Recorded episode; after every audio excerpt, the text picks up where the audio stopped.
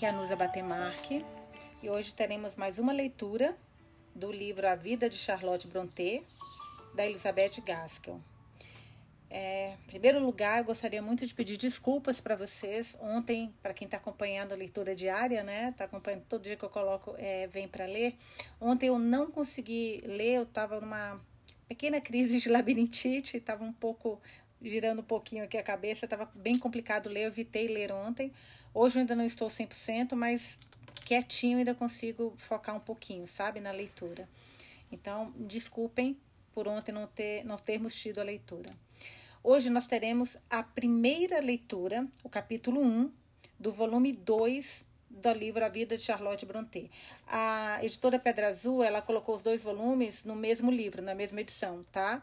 Não sei se quando a Elizabeth Gaskell lançou tiveram volumes separados, mas nessa edição da Pedra Azul estão os dois volumes no mesmo livro. Então agora a gente começa é, o volume 2, na página 209, capítulo 1. Durante o verão de 1846, enquanto suas esperanças literárias minguavam, uma ansiedade diferente aumentava. A visão do seu pai estava seriamente prejudicada por conta do avanço da catarata que se formara. Ele estava quase cego. Conseguia se mover tateando as coisas e distinguia silhuetas daqueles que ele conhecia bem quando estavam uma, contra uma luz forte, mas ele não conseguia mais ler, criando assim um grande obstáculo para sua sede de conhecimento e informação. Ele continuou pregando. Ouvi dizer que ele era levado até o púlpito e que seus sermões eram tão efetivos como outrora. Estava lá no púlpito, um senhor magro e pálido, com seus olhos cegos fitando além bem diante dele, enquanto as palavras que saíam da sua boca ainda possuíam todo o vigor e a força dos seus anos dourados. Outro fato me fora mencionado, curioso por mostrar a exatidão da sensação temporal. Esses sermões sempre duravam exatamente meia hora. Com o relógio diante dele, com a fluidez de suas palavras, isso não era um problema para ele enquanto podia enxergar. Mas isso continua igual quando ele ficou cego. Quando o ponteiro dos minutos atingia seu ponto, demarcando o fim dos 30 minutos, ele concluía seu sermão. Mr. Brontë era sempre paciente com seu enorme pesar. Em tempos de grande sofrimento, ele reforçava sua força silenciosamente para suportar seu infortúnio. Mas tantos dos seus interesses tiveram de ser abandonados por conta de sua cegueira que ele acabou se voltando para dentro de si e deve ter pensado um bocado sobre o sofrimento e a preocupação causados pelo seu filho, único filho homem. Não é à toa que ele perdeu o ânimo e ficou deprimido. Durante algum tempo, antes do outono, suas filhas tentaram obter todas as informações que puderam a respeito da probabilidade de sucesso em operações de catarata, catarata em uma pessoa da idade do pai. Por volta do final de julho, Emily e Charlotte viajaram até Manchester, Manchester, é, não Manchester, Manchester, né, gente? Agora me deu um branco aqui. A fim de procurar um médico para operar. Lá elas ouviram falar da fama do já falecido Mr. Wilson, um oculista. Elas foram direto procurá-lo, mas ele não sabia dizer, só pela descrição, se os olhos estavam prontos para serem operados ou não. Assim foi necessário que Mr. Brontë fosse visitá-lo. E por volta do final de agosto, Charlotte levou o pai até lá. O médico logo determinou que faria a operação e recomendou a ele um local confortável para se instalar, que era de uma velha criada dele. A casa pequenada, de aparência sem graça, ficava em uma das várias ruas iguais em um bairro suburbano. De lá foi enviada a seguinte carta, em 21 de agosto de 1846. Abre aspas. Só quero escrever algo rápido para lhe informar onde estou, caso possa escrever para mim aqui, pois tenho a impressão de que uma carta sua tiraria de mim um pouco da sensação de estranhamento nessa cidade grande. O meu pai e eu chegamos na quarta-feira. Encontramos-no com Mr. Wilson, o oculista, no mesmo dia. E ele disse que os olhos do meu pai estão prontos para serem operados. Marcou a operação para a próxima segunda-feira. Pense como estaremos naquele dia. Nós nos acomodamos ontem. Acho que ficaremos confortáveis aqui. Ao menos os nossos quartos são ótimos. Mas a dona não está na casa. Ela está muito doente e foi para o interior. Estou um pouco confusa sobre como arranjaremos comida. Fora que nós mesmos nos instalamos. Sinto-me extremamente ignorante. Não sei o que pedir quanto à carne. Só para nós eu poderia me virar. A dieta do papai é bem simples, mas uma enfermeira virá ficar conosco em um ou dois dias e temo não ter comida boa bastante para ela. Você sabe que meu pai não precisa de muito além do bife de carneiro, um chá, pão e manteiga. Mas a enfermeira provavelmente vai querer mais do que manteiga. Dê-me algumas dicas, se puder. Mr. Wilson disse que deveremos ficar aqui pelo menos um mês. Fico me perguntando se Emily e Anne conseguirão lidar com Branwell. Elas também terão alguns problemas. O que eu não daria para ter você aqui? Nós somos forçados, pouco a pouco, a adquirir experiências neste mundo, mas o processo de aprendizagem é tão desagradável. Pelo menos há algo positivo nessa história. Mr. Wilson acredita que o caso seja bastante favorável. Fim da carta. Outra carta, em 26 de agosto de 1846. Aquela foi em 21 de agosto, essa que eu li agora. Agora é 26, cinco dias depois. A operação acabou. Ela aconteceu ontem e o responsável foi Mr. Wilson. Dois outros cirurgiões o assistiram. Mr. Wilson disse achar que foi um sucesso, mas meu pai ainda não consegue enxergar nada. A operação durou exatamente 15 minutos. Mr. C, aqui tem a identidade omitida por Gaskell, possivelmente um dos médicos que assistiram a operação. A editora colocou essa, essa nota. Disse que não foi uma simples manometria de deslocamento do cristalino para a câmara vítrea, mas que foi mais complicado, pois tiveram que extrair a catarata. Mr. Wilson desaprova completamente a técnica de manometria de deslocamento. O papai demonstrou uma paciência e uma coragem extraordinárias. Os cirurgiões pareceram impressionados. Eu fiquei o tempo todo dentro da sala, visando que foi um desejo do meu pai que eu ficasse ali. É claro que eu nem falei nada e nem me mexi até que tudo tivesse acabado. E também senti que, quanto menos eu falasse, melhor seria para o papai e para os cirurgiões. Agora meu pai está deitado, confinado na cama e no quarto escuro, e deverá ficar ali por quatro dias. Ele deve falar, assim como nós devemos nos dirigir a ele, o mínimo possível. Fico enormemente grata pela sua carta e pelo seu doce conselho, que me deixou extremamente satisfeita, porque descobri que organizei a maioria das coisas de acordo com o que disse. E como a sua teoria está de acordo com a minha prática, adorei essa frase. Sua teoria está de acordo com a minha prática. Adorei, gente. Sinto-me confiante de que estou fazendo certo. Espero que Mr. Wilson logo permita que eu dispense a enfermeira. Ela é muito boa, sem dúvida, mas é um tanto obsequiosa. E acredito que ela não seja muito de confiança. Mesmo assim, fui obrigada a confiar nela para algumas coisas. Eu me diverti demais com seu relato dos fletes de. Aqui tem uma nota que a identidade foi omitida por Gaskell. Mas algo me deixou um pouco triste. Acredito que a natureza tivesse algo a melhor reservado a ele do que desperdiçar todo o seu tempo entristecendo as pobres mulheres solteiras e desocupadas. Infelizmente, as moças são obrigadas a cuidar dele. Embora elas tenham a mente desocupada, suas sensações seguem funcionando da mesma forma. Consequentemente, ainda estão novas em folha. Já ele, pelo contrário, teve sua cota de prazer e pode, impunemente, transformar os tormentos de outras pessoas em mero passatempo. Isso é injusto, a situação é desigual. Eu só gostaria de ter o poder de colocar um pouquinho de orgulho dentro do âmago das moças reprimidas, um pouquinho da ciência da sua superioridade, pois são superiores a eles porque são a ele porque são mais puras, da determinação que permite suportar o presente e esperar pelo fim.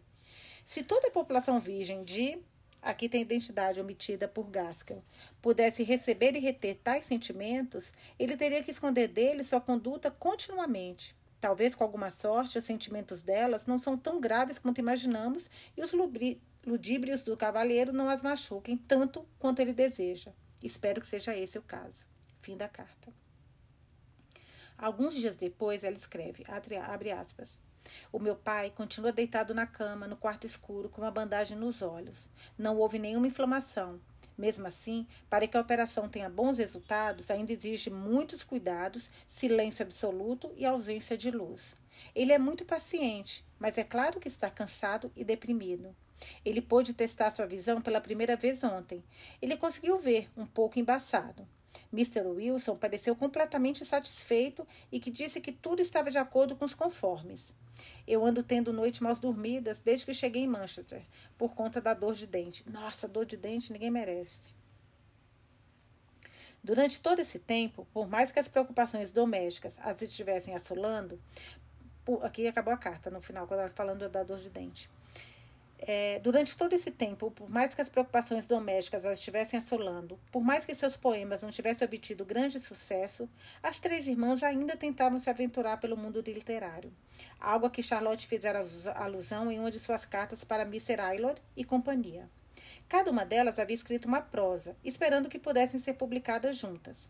O Morro dos Ventos Vivantes, de Emily, e Agnes Grey, de Anne, já estavam prontas para serem apresentadas ao mundo. O terceiro romance, O Professor, a contribuição de Charlotte, ainda não havia saído do manuscrito. Mas, como saberemos a seguir, não seria publicada naquele momento, somente após sua morte e a publicação desta biografia, essa que eu estou lendo para vocês. O enredo em si não despertou grande interesse, pois algo assim depende de incidentes surpreendentes e não tanto do desenvolvimento dramático dos personagens.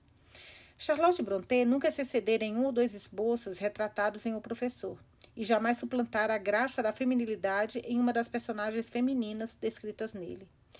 Na época em que ela escreveu o romance, seu gosto e julgamento iam contra os ideais exagerados sobre as mulheres, e ela foi até o extremo da realidade, quase descrevendo os personagens como eram na vida real.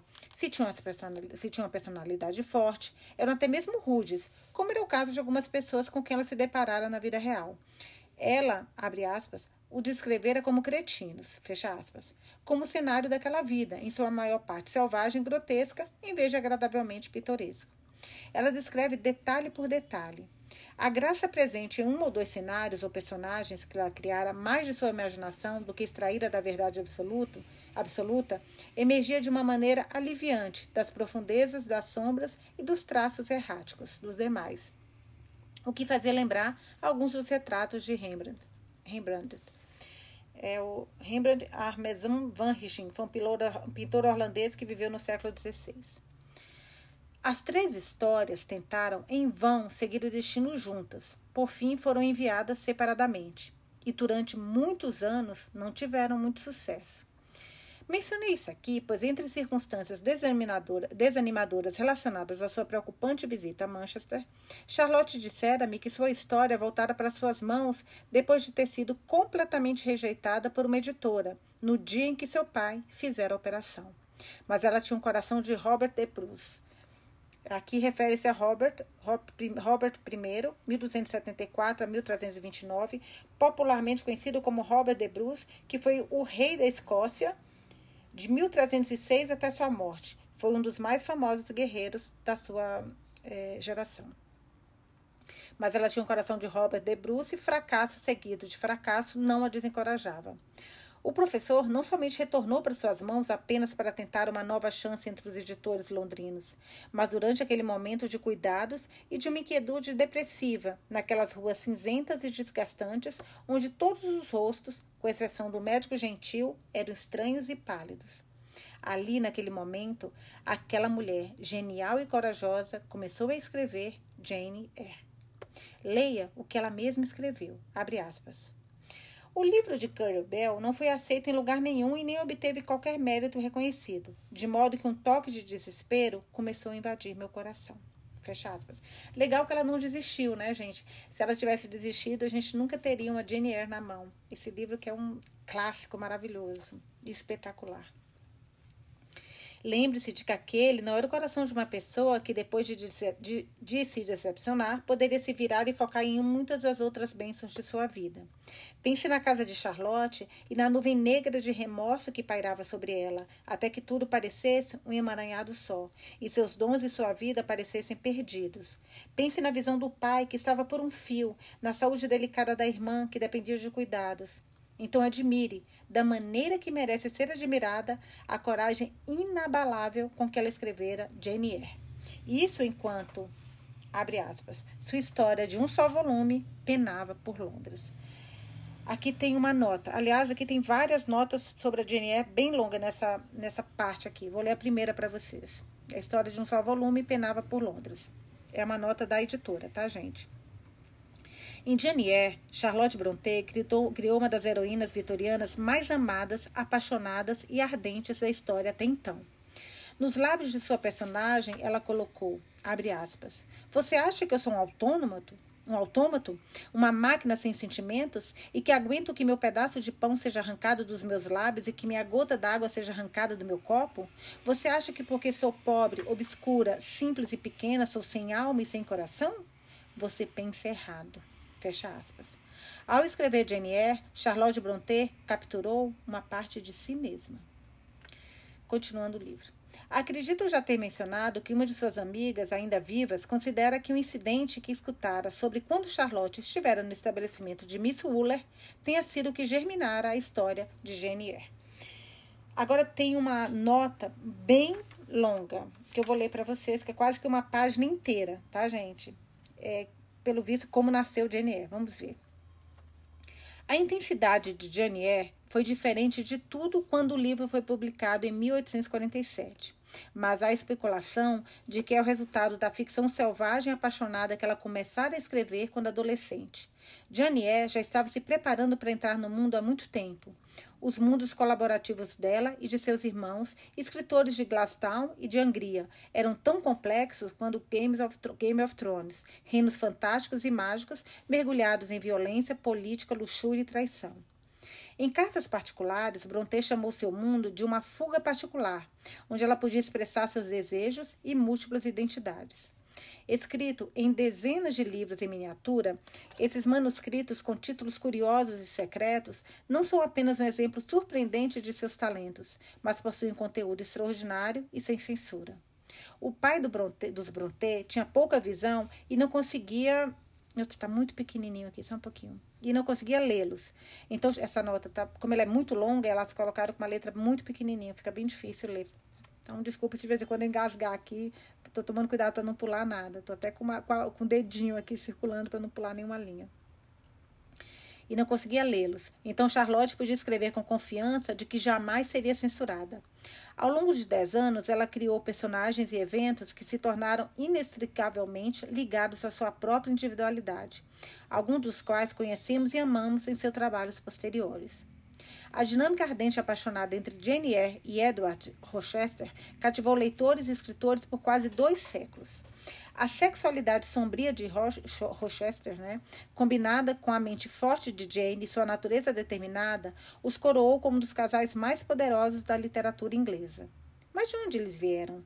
Como Charlotte, então uma mulher solteira que vivia em Howard, imaginou um relacionamento tão apaixonado? A resposta pode ser encontrada quase duas décadas antes, quando, em 1829, uma Charlotte de 13 anos começou a construir um reino selvagem e exótico em Two Romantic Tales, situado nas margens douradas da África Ocidental. Esse volume transporta os leitores através das assombradas montanhas da Lua, lar dos deuses, até o vasto e ar ardente do deserto do Saara, onde o brutal membro da tribo Ashanti clamava por guerra. Ela criou cidades metropolitanas com ruas elegantes e edifícios que brotam como por magia. Ela se deliciava com as densas florestas que animavam, aninhavam as propriedades e os palácios da nobreza e da realeza. Aqui, abre aspas, aqui a azeitona adornada, a murta perfumada, a imponente palmeira, a rica videira e a rainha real misturam-se uma sombra doce e dolorosa e odorosa. Fecha aspas. É em um desses palácios isolados que encontramos o antigo Roche, Rochester. Zamorna era o rei do mundo da fantasia dela. Com a pena sempre amadurecida de Charlotte, ele é descrito com paixão e fogo inextinguíveis, impetuoso, orgulhoso, um tempestuoso jovem duque. Zamorna foi concebido pelo material que Charlotte adorava ler a partir dos 10 anos. Ela devorava relatos de militares, concentrando-se especialmente na rivalidade entre Wellington e Napoleão os dois titãs da guerra na época. Ela se divertia com as histórias exóticas e sensuais das noites árabes, nas vastas paisagens de batalha de Walter Scott com seus heróis e guerreiros. Charlotte era fascinada pela vida e pelas obras escandalosas de Byron. Como seus ídolos literários e históricos, Zamorna trazia uma mística sexualidade máscula, carismática e radiante. Ele é um protótipo de Rochester. Ele era movido pelo instinto, considerava o matrimônio um compromisso frouxo e lutava com seu estilo de vida degenerado e demônios internos, um demônio que precisava de redenção. O vermelho do diabo é usado por todos os admiradores da morna, assim como a sala de Rochester está coberta de vermelho. Foi apenas em 1839, no final dos seus escritos de fantasia, que Charlotte Brontë descobriu sua heroína ideal. Conto após conto, encheu seu reino com lindas esposas e amantes enfeitados com as melhores roupas e joias. Apesar do brilho e do glamour, no entanto, todas elas não tinham nenhuma forma de autonomia ou personalidade. Pior ainda, na maioria dos casos, Charlotte matava suas principais damas de coração, de coração partido. Quando o marido as negligenciava ou abandonava. Mary Percy, uma das principais damas de Percy, uma das principais damas de Charlotte, foi deixada para apodrecer em uma torre isolada, quando seu marido, Zamorna, a rejeitou e foi para a guerra. No entanto, quando Charlotte fez 24 anos, mudou sua maneira de pensar sobre as mulheres. Em Henry Hastings, Elizabeth Hastings nasceu. Elizabeth tem uma tez pálida, característica expressiva e cabelos escuros penteados suavemente em duas dobras simples da testa. Ela possui uma moral forte e se recusa a se submeter à paixão sem a perspectiva de casamento. Essa descrição lembra você a pobre e simples, obscura e pequena Jane? Uma garota que se apaixona por um homem casado e, para manter sua integridade, lutando contra seu coração e alma para se conformar com o que ela acha que é certo? Elizabeth Hastings e Jane Eyre é adaptada para outra obra.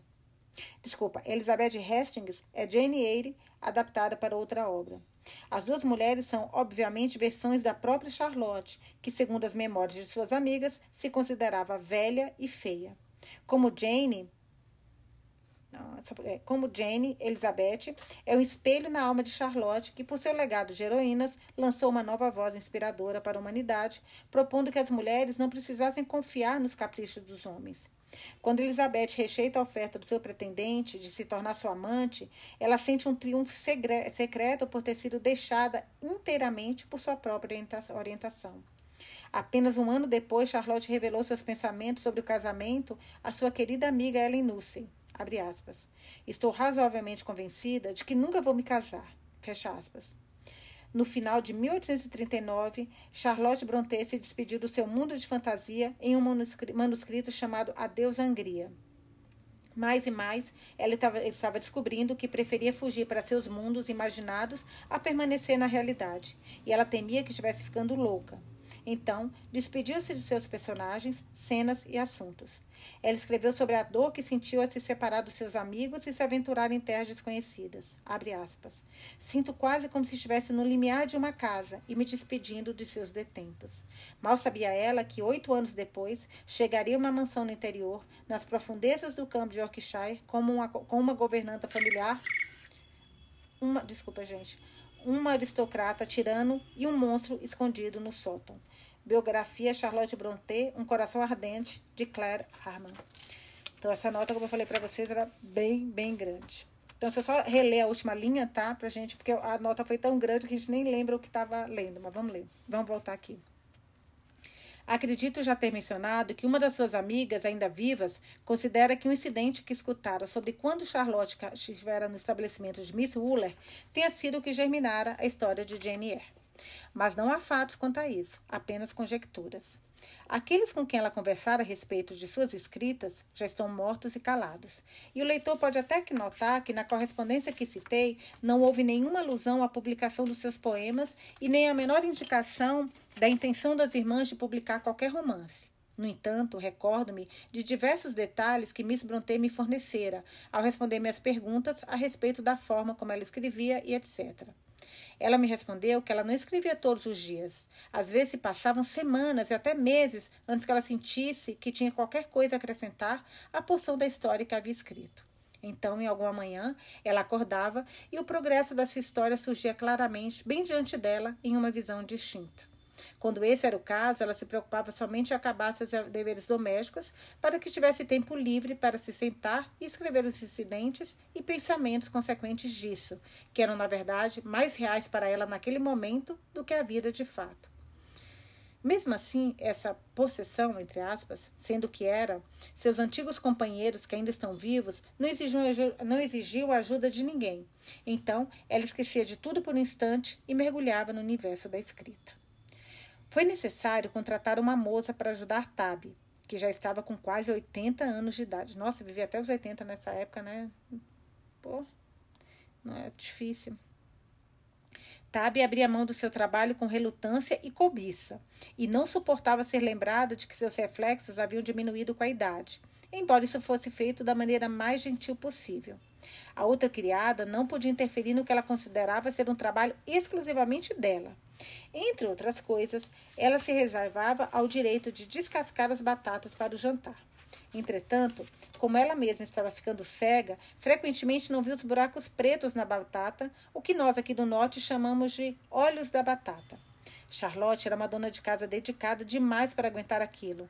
Mesmo assim, ela também não queria ferir os sentimentos da velha fiel e fiel criada, a fazer com que a criada mais nova descascasse as batatas novamente, pois assim lembraria Tabby de que seu trabalho não era tão efetivo quanto o da moça. Sendo assim, ela entrava de fininho na cozinha, apanhava a tigela de batata silenciosamente, sem que Tabi ficasse sabendo, interrompendo a fluidez e inspiração de sua escrita, cortava cuidadosamente os pontos pretos das batatas, depois devolvia sorrateiramente a tigela na cozinha.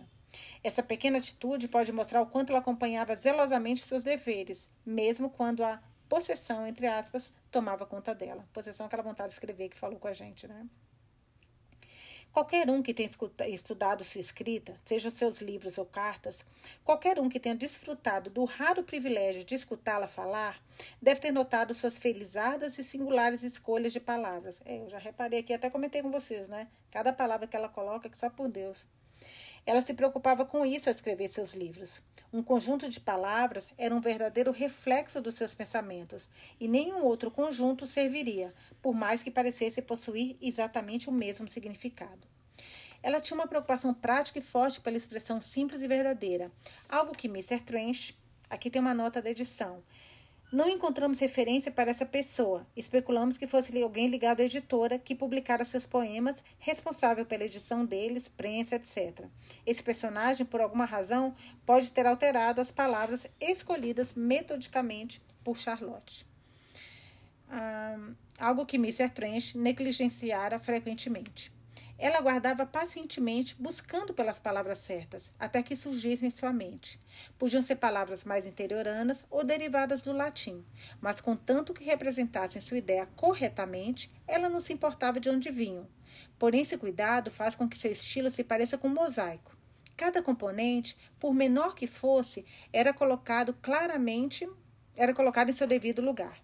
Ela nunca escreveu uma frase sem que entendesse claramente o que ela queria dizer, depois de já ter escolhido as palavras e as organizado da melhor forma.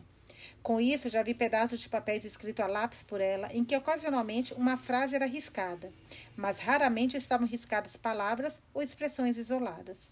Ela escrevia nesses pedaços de papel com uma letra diminuta e os colocava em tábuas que serviam como mesas, para simular como se fossem livros encadernados com capa dura. Isso era necessário para uma pessoa tão míope quanto ela. Além do que, possibilitava que ela usasse seu lápis e papel ao sentar-se diante da lareira à luz do crepúsculo. Ou se, como era muitas vezes o caso, ficasse acordada até tarde da noite. Seus manuscritos eram copiados desses pedaços de papel, em uma letra clara, legível e delicada, quase tão fácil de ler quanto um livro já pronto.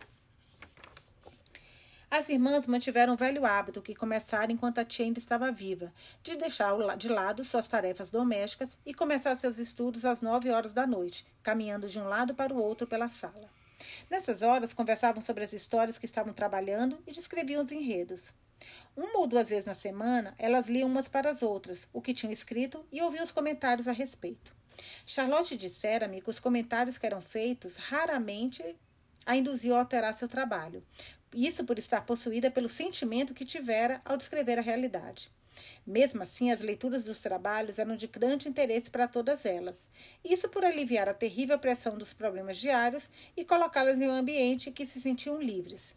Foi em uma dessas ocasiões que Charlotte decidiu fazer de sua heroína uma personagem comum, pequenina e pouco atraente, em contrapartida com cânone aceitável. A escritora do belo artigo obituário intitulado A Morte de Curry Bell provavelmente descobriu sozinha o que alegou ali sobre Jane Eyre e que tomarei a liberdade de citar. Fecha aspas. Certa vez, ela dissera às irmãs que estavam erradas, até mesmo moralmente falando, em criar belas heroínas. Elas responderam que era impossível criar uma heroína interessante de qualquer outro jeito. Sua resposta foi: Provarei que estão enganadas. Criarei uma heroína tão comum e pequena como eu, e que será tão interessante quanto qualquer uma das heroínas de vocês. E assim surgiu Jane Eyre, disse ela em sua anedota. Que legal! Mas ela não sou eu e não se parece nada comigo além disso. Dando continuidade ao trabalho, ela foi se interessando mais pela sua própria personagem. Quando ela chegou em Turnfeld, ela não conseguia mais parar. Sendo extremamente míope, aproximava bastante dos olhos os pequenos pedaços quadrangulares do papel e escrevia a primeira versão a lápis. Ela continuou escrevendo incessantemente por três semanas. Por volta dessa época, ela já tinha levado sua heroína para longe de Thornville, e ela mesma estava em um estado tão febril que foi obrigada a fazer uma pausa. Acredito que agora isso seja tudo que possa ser dito a respeito da criação e composição desse livro maravilhoso, que, no entanto, estava apenas no começo, quando Charlotte retornou com o pai para Haworth, depois de sua inquietante viagem a Manchester. Manchester. Eles chegaram em casa por volta do final de setembro. Mr. Brontë ficava mais forte a cada dia, mas ainda estava proibido de utilizar muita visão. As coisas se passaram de uma maneira mais tranquila enquanto Charlotte estivera ausente do que ela ousaria esperar, e ela expressou sua gratidão pelo bem que se instalara e pelo mal que fora poupada em sua ausência. Pouco depois disso, uma proposta, da qual eu não obtive acesso a muitos detalhes, fora apresentada a ela para que ela abrisse sua escola em algum lugar longe de Ralph. Eu pude obter o seguinte fragmento de uma resposta a respeito. Fecha aspas. Desculpa, abre aspas. Vocês veem que eu estou meio tonta ainda, né? É, é, é, complicado, gente. Eu leio de vez em quando me dá umas. Uma, parece que eu fico mais devagar, sabe? Não sei para quem já teve labirintite aqui, mas é muito ruim. Quer dizer, eu não estou na crise total, né? Porque na crise você não consegue fazer nada. Sair de casa. Não conseguirei encontrar uma casa nem emprego. Talvez eu já não esteja mais na flor da idade. Minhas faculdades mentais já estão enferrujadas. E já esqueci boa parte das minhas poucas conquistas. Tais ideias me afligem um bocado às vezes, mas sempre que consulto minha consciência, ela diz que estou fazendo certo em permanecer em casa e censura-me quando quero ceder ao desejo de me libertar. Eu mal consigo esperar obter sucesso caso tentasse algo do tipo. Eu gostaria de ter notícias suas em breves. Peço aqui tem uma identidade omitida por Gaskell, que faça com que ele, relate de, que ele relate de maneira clara, não vaga, quantos alunos ele realmente poderia me prometer. As pessoas costumam pensar que podem fazer grandes coisas, até tentarem, mas conseguir alunos é diferente de qualquer outra tarefa. Fecha aspas, final da carta. Qualquer que fosse a natureza e a dimensão daquela negociação, no final Charlotte resolveu escutar a sua voz da sua consciência, que a comandava ficar em casa, enquanto sua presença pudesse alegrar e confortar aqueles que estavam sofrendo, ou enquanto tivesse a menor influência sobre aquele que era a causa de tudo isso. O próximo trecho nos dá uma ideia da vida na casa. É de uma carta datada de 15 de dezembro. Abre aspas. Espero que não esteja congelando. O frio aqui está terrível. Não consigo me lembrar de dias tão frios assim. Chego a lembrar o Polo Norte. Pode ser que a Inglaterra tenha escorregado até o Ártico. Os céus parecem feitos de gelo. A terra está congelada e o vento está cortando como se fosse uma espada. Por causa do tempo, todos nós ficamos muito doentes e com uma forte tosse. A pobre Anne sofreu demais por conta da asma, mas estamos felizes em poder dizer que ela está melhor agora. Ela passou duas noites da semana passada com tosse e dificuldade de respirar. De fato, foi doloroso ouvir e presenciar aquilo, e deve ter sido algo terrível de se sentir. Mas ela passou por aquilo como passa por tudo, sem reclamar de nada, apenas soltando um suspiro quando ficava muito exausta. Ela suporta tudo de maneira extraordinariamente heróica. Eu a admiro, mas certamente não conseguiria fazer igual. Você pediu para que eu lhe contasse várias coisas. O que gostaria que eu lhe contasse? Nada acontece em Haworth, ao menos nada muito agradável. Mas aconteceu um pequeno incidente uma semana que nos agitou. Porém, se não lhe der mais prazer em ficar sabendo do que nos deu em presenciar, sequer irá me agradecer por mencioná-lo. Foi somente a chegada de um oficial de xerife em uma visita a B. Aqui a, a, é, Gaskell omitiu o nome de Branel, do irmão, né? É, então foi a chegada de oficial de xerife e uma visita a Branel, que o intimava a pagar uma dívida ou a viajar até o York. É claro que ele tinha que pagar suas dívidas. Não é agradável perder dinheiro toda hora dessa forma. Mas de que adianta ficarmos falando sobre isso? Não irá ajudá-lo em nada. Final da carta. Início de uma nova carta. 28 de dezembro. Sinto como se eu fosse uma farsa ao me sentar aqui e escrever para você, não tendo nada a dizer que vale a pena ser lido. Se não fosse por dois motivos, eu adiaria esta carta em pelo menos 15 dias. O primeiro motivo é que eu preciso de mais uma carta sua, pois suas cartas são interessantes. Tem algo nelas, resultados de experiências e observações. É possível recebê-las com prazer e sentir conforto em lê-las, mas não posso as receber sem que eu as responda. Eu queria que as correspondências pudessem ser uma vida, via de mão única. O segundo, motivo, o segundo motivo é por conta de um comentário em sua última carta dizendo que se sentia solitário. Algo que eu senti em Bruxelas e que, consequentemente, estava com vontade de ter notícias de uma velha amiga. Eu consigo entender e simpatizar com isso. Recordo-me de que cartas curtas eram horríveis para mim quando eu estava naquele lugar. Sendo assim, estou escrevendo. Mas eu também tenho um terceiro motivo. Seria horrível a ideia de você imaginar que me esqueci de você, que meu carinho diminuiu com a sua ausência. Não é da minha natureza me esquecer das pessoas.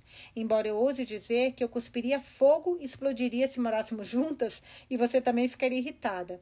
Então, iríamos, iríamos nos reconciliar e seguir como antes.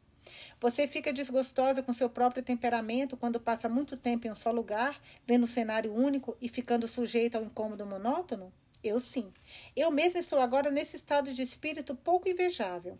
Acredito que eu me aborreça facilmente e o meu humor é muito demonstrativo, muito veemente. Eu quase chego a desejar possuir um pouco dessa serenidade contínua que você diz que Miss, aqui não tem o nome, que a Gaskell omitiu, possui ou ao menos possuir seu autocontrole e habilidade de disfarçar como se sente. Mas eu não gostaria de adquirir seus hábitos e ideias artificiais. No fim das contas, eu preferia ser como eu sou. Você faz bem em não se incomodar com as demonstrações exageradas de convencionalismo com que você se depara. Vejo tudo, veja tudo como uma nova experiência. Se encontrar algo de bom, guarde para si. No fim das contas, não acho que devemos desprezar tudo que vemos no mundo, só porque não é algo com que estamos acostumadas. Pelo contrário, suspeito que muitas vezes existem razões substanciais por baixo dos costumes que nos parecem absurdos. E se um dia me encontrar entre, entre estranhos novamente, eu me preocuparia em primeiro analisar antes de julgar. É tolice se deixar levar por um escárnio exagerado e ficar procurando defeitos. Anne já está muito melhor, mas o meu pai não, na, não está nada bem há uns 15 dias por conta da influenza. Tem várias vezes, não, tem vezes que ele fica com uma tosse realmente preocupante e ele anda muito deprimido. E assim terminou o ano de 1846 e também o capítulo 1 do segundo volume. Amanhã, se Deus quiser, estarei bem melhor e posso voltar e ler bem mais do capítulo 2 para vocês. Hoje a gente leu até a página 218. Beijos e até amanhã.